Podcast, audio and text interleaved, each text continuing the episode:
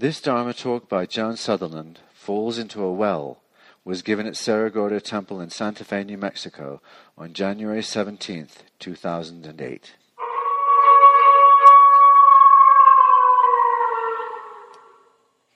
I've been talking for the last couple of weeks about a series of koans called um, Baling Three Turning Words. And um, the last couple of weeks I was speaking about snow and silver bowl. What is Zen? Snow in a silver bowl. And um, the second of the, of the three questions and responses are what is the way? the clear-sighted person falls into a well. And the third is, um, what is the sword so sharp that it would cut a single hair blown against it? And the answer to that one is each branch of coral holds up the light of the moon. I wanted to say one last thing about snow in a silver bowl uh, as a way of, of entering what is the way the clearly enlightened person falls into a well. Whatever your visceral reaction to the image of snow in a silver bowl, it is vivid. You know, it, it captures your imagination. And from what I can tell, most people don't have a really wide angle on it. You don't think of, well, there's the ball and it's sitting on a table and it's in this room and there are these people around. You really sort of focus in on that, that simple image of the snow and the silver bowl. So um, sometimes we have a visceral reaction to a koan like that. Some people feel about snow in a silver bowl, it's cold, it's chilly, and are repelled by it because of that feeling of, of chilliness. And koans aren't supposed to just transport you into a state of ecstasy or a, a wonderful world in which everything is perfect. Sometimes they will work by raising a delusion so that you become aware of it and then it offers you the antidote to that delusion. And I think that's one of the ways that snow in a silver bowl can work. If you have um, a, a reaction of you, it's cold, and you stay with that, what's happened is you're no longer in relationship to the koan. You're in relationship to your reaction to the koan. And that's the end of the conversation. It's just the smallest turn from the bowl to you. It's cold. But, but the, rela- the possibility of a relationship with the koan is over if you then make that, that small adjustment and stay with it. So um, the koan wonders about the possibility of looking at it, imagining it, and thinking, oh, it's cold. Now, can you feel the difference between, oh, it's cold, and ew, it's cold? It's a completely different thing. And I think, you know, we can just feel that a life lived from the position of, oh, it's cold, is going to be a very different life than a life lived from the position of, ew, it's cold. Yeah? And one of the things that happens with, oh, it's cold, is that you don't have to love the cold, but, but it allows you to stay in relationship to the koan itself, to the image itself, and not move off to the conversation with yourself about your own reaction. And maybe something can change if you stay in relationship with the koan. Maybe even that relationship can develop a kind of warmth that makes the coolness of the image not so important anymore because it too can be part of a relationship that is warm. So the technical term for taking each thing as vivid and particular and uh, having your whole attention is tathagata. That's what tathagata means, which is one of the, the names of the Buddha. And it ju- it's just thusness something arises and it sort of fills the screen and you are really in some kind of connection with it and it is vivid for you and particular. So that takes us to the second koan. What is the way the clear-sighted person falls into a well? And what I mean by that is life offers us many things, and one of the things that it offers us repeatedly is wells. You know, that suddenly the earth opens up in front of us and we are invited to fall into something dark that we don't know the bottom of and we can't control and we don't know what's going to happen. So that's Tathagata. If we accept that invitation, if a well is what presents itself, the way is you step into the well. If a mountain presents itself, the way is you climb the mountain. So um, I wanted to spend some time unpacking that a little bit. The idea that uh, wells are bound to appear, and when they do, what about the possibility of just taking that next step into them?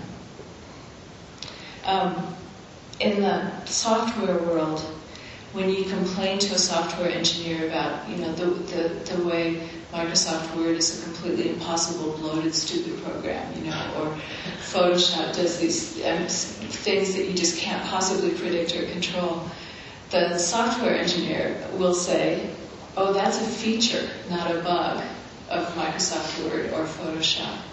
That's a feature of the program. That's not a problem with the program.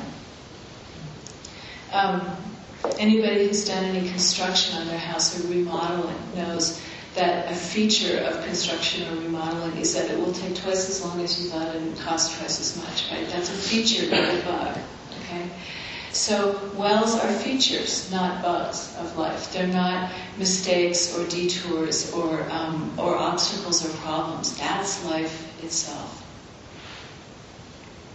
So they come in different ways. You know, one of the ways to understand the clear-sighted person falls into a well is that no matter how clear-sighted you are, you're going to make mistakes. That's pretty simple. That's pretty obvious, you know. So sometimes we fall into a well because we've made a whopper of a, of a mistake. Sometimes they surprise you. You can't see them until it's too late. You know, your foot's already out over the abyss, and um, and you hadn't seen it ahead of time, so they catch us by surprise. And sometimes we really do choose on purpose to take that step into the well. The koan literature is, is full of images like that. Step from the top of the hundred foot pole, um, fall off the cliff with open hands, which is quite lovely if you think about it. Not only do you have to fall off the cliff, but what would it be like to do that with your hands open?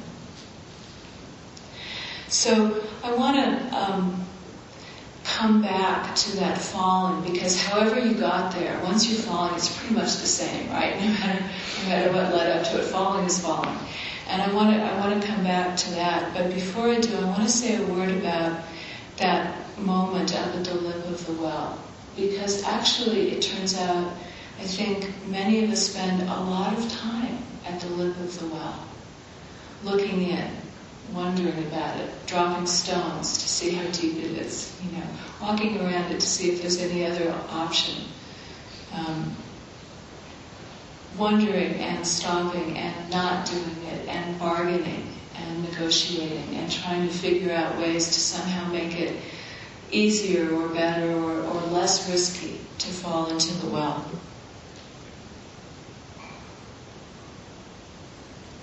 And that's a, um, I mean, that's a pretty understandable human response. And it is risky. There's no question about that. It's always risky when we take that step in the dark. And I guess the question I'm wondering about is whether that risk is any more difficult or challenging or painful than what it feels like to never jump. What it feels like to remain forever at the lip of the well, looking in that has its own pain. That has its own difficulty and sorrow, I think. So I don't think it's a matter of choosing safety versus risk. You know, it's more a matter of choosing choosing your, your difficulty, choosing your problem, choosing maybe your sorrow. Um, another thing I think we can sometimes think is, oh wait, I'm not ready. You know, I've got to get better, smarter, wiser, more compassionate. I've got to get my life together. I've got to learn how to repel. you know, I've got to I, there's something, you know, I've got, there's more I can do to, to make, to, to try to make the outcome be a better outcome.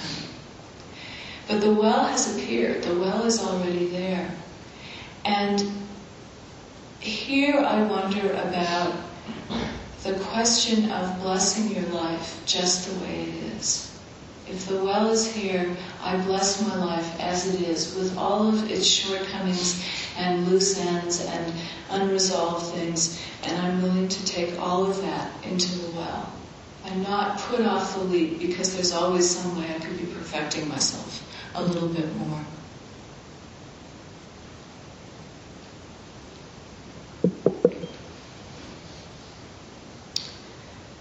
So then we fall. And I wanted to just say a few words about falling. We've been talking about this so far as a kind of personal thing in our, each of us as an individual in our own lives. But it can seem to me that we are falling, all of us, from one end of the universe to the other. And that for a while we are falling together through this part of the universe. And this part of the universe is made up of um, earth and air and fire and water and difficulty and sorrow and tremendous beauty and poignancy and all of that. And we have a choice. We can accept the invitation that is offered by this part of the universe that we're falling through or we can refuse it. It's really possible that not all of the universe is like this. You know, now, these days, we don't even know if our laws of physics apply to, to all of the universe. It's very uncertain. And it may well be that it's quite different out there, you know, in other galaxies, on other planets. Um, maybe it would be ecstatic to be a molecule in one of those vast interstellar clouds of gas, you know, to be sort of surfing the currents of the universe.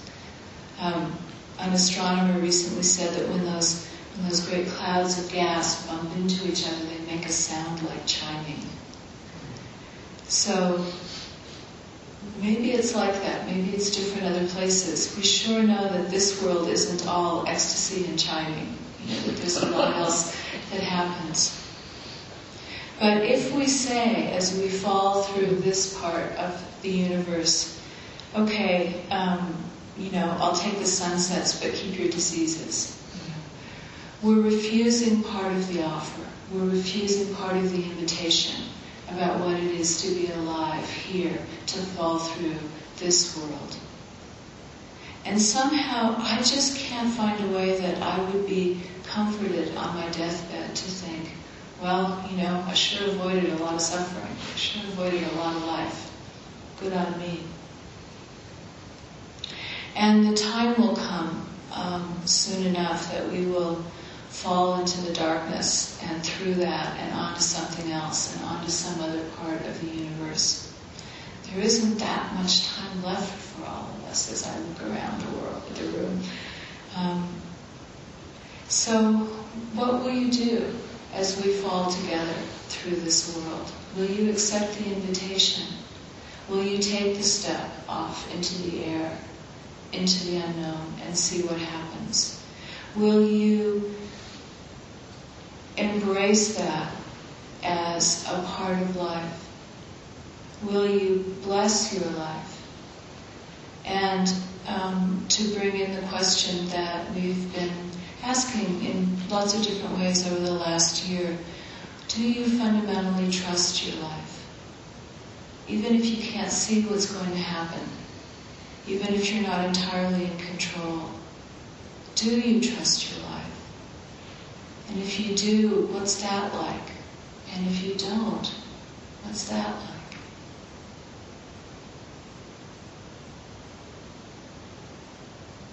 So the clear-sighted person willingly, with open hands and an open heart and a wish and a prayer, falls into a well, if a well is what presents itself.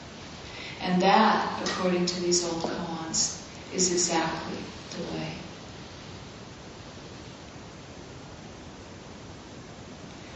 So I'll stop there and I would love to hear your comments and questions.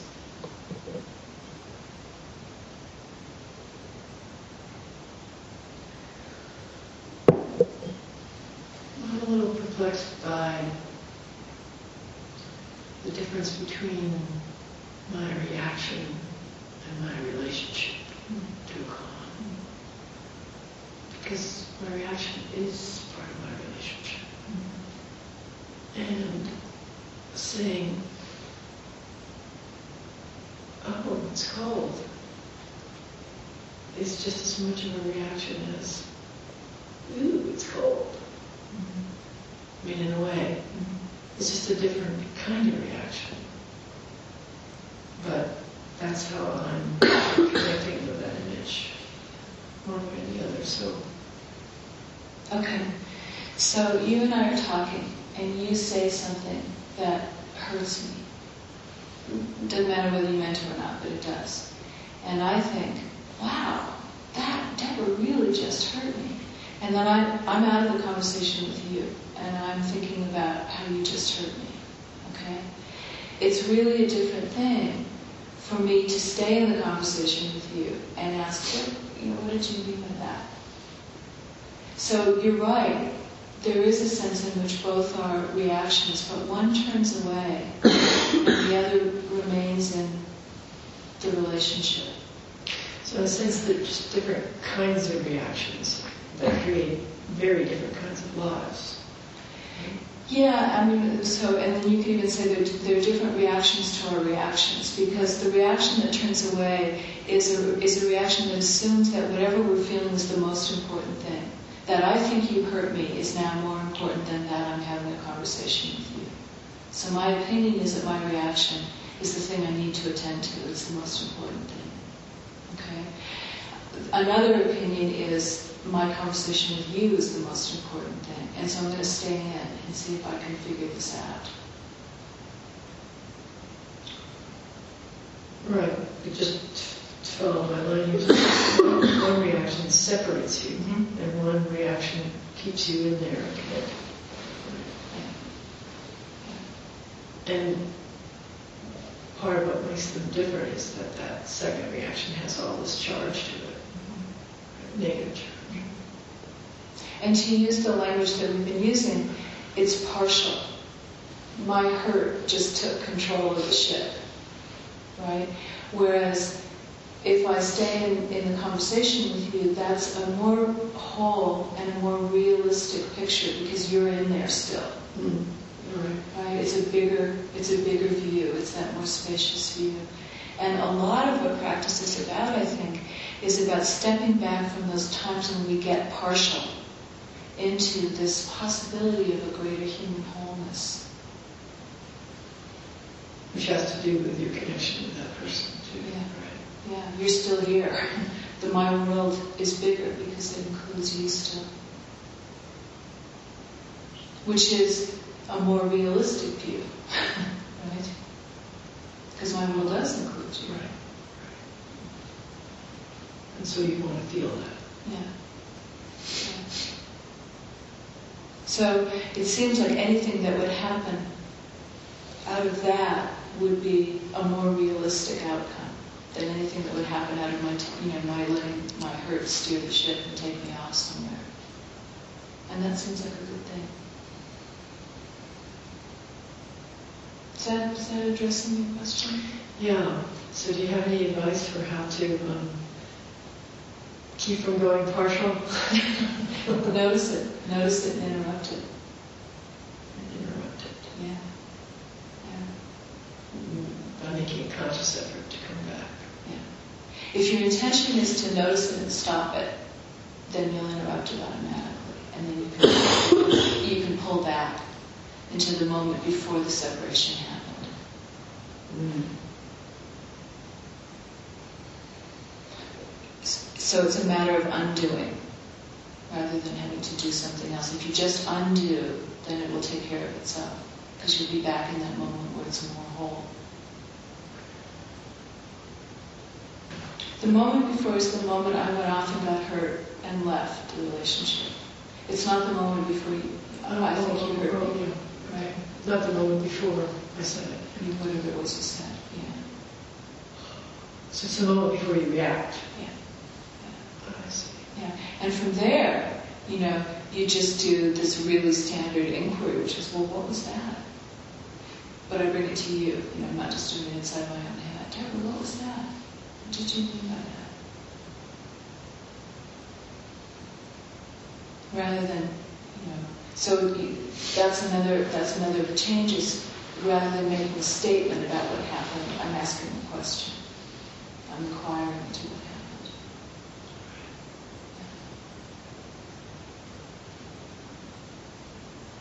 Um, the kind of trust in your life I'm talking about doesn't have to do with whether th- things turn out the way we want them to turn out or think they should. You know, which is which is an ego level, ego level trust. This is something below that. Even when really bad things happen, you know, and I don't want to minimize bad things at all, but even when really bad things happen, well, how do we feel about life? Do we trust life? Are we mistrustful of it? And if we're mistrustful because of things that have happened, is does that have to always be that way? Is there a way to work with that? So that we can incorporate even the bad things that have happened as our life and, and, and bless our entire life, not just the parts of it we liked better. Mm-hmm. But whatever question strikes you the most, whichever seems to light up the most, do I trust my life or do I bless my life? Take that question with you and keep oh, like a stone in your pocket and bring it out every once in a while check it out and see what happens. Okay? All right, yeah. Thank you all very much.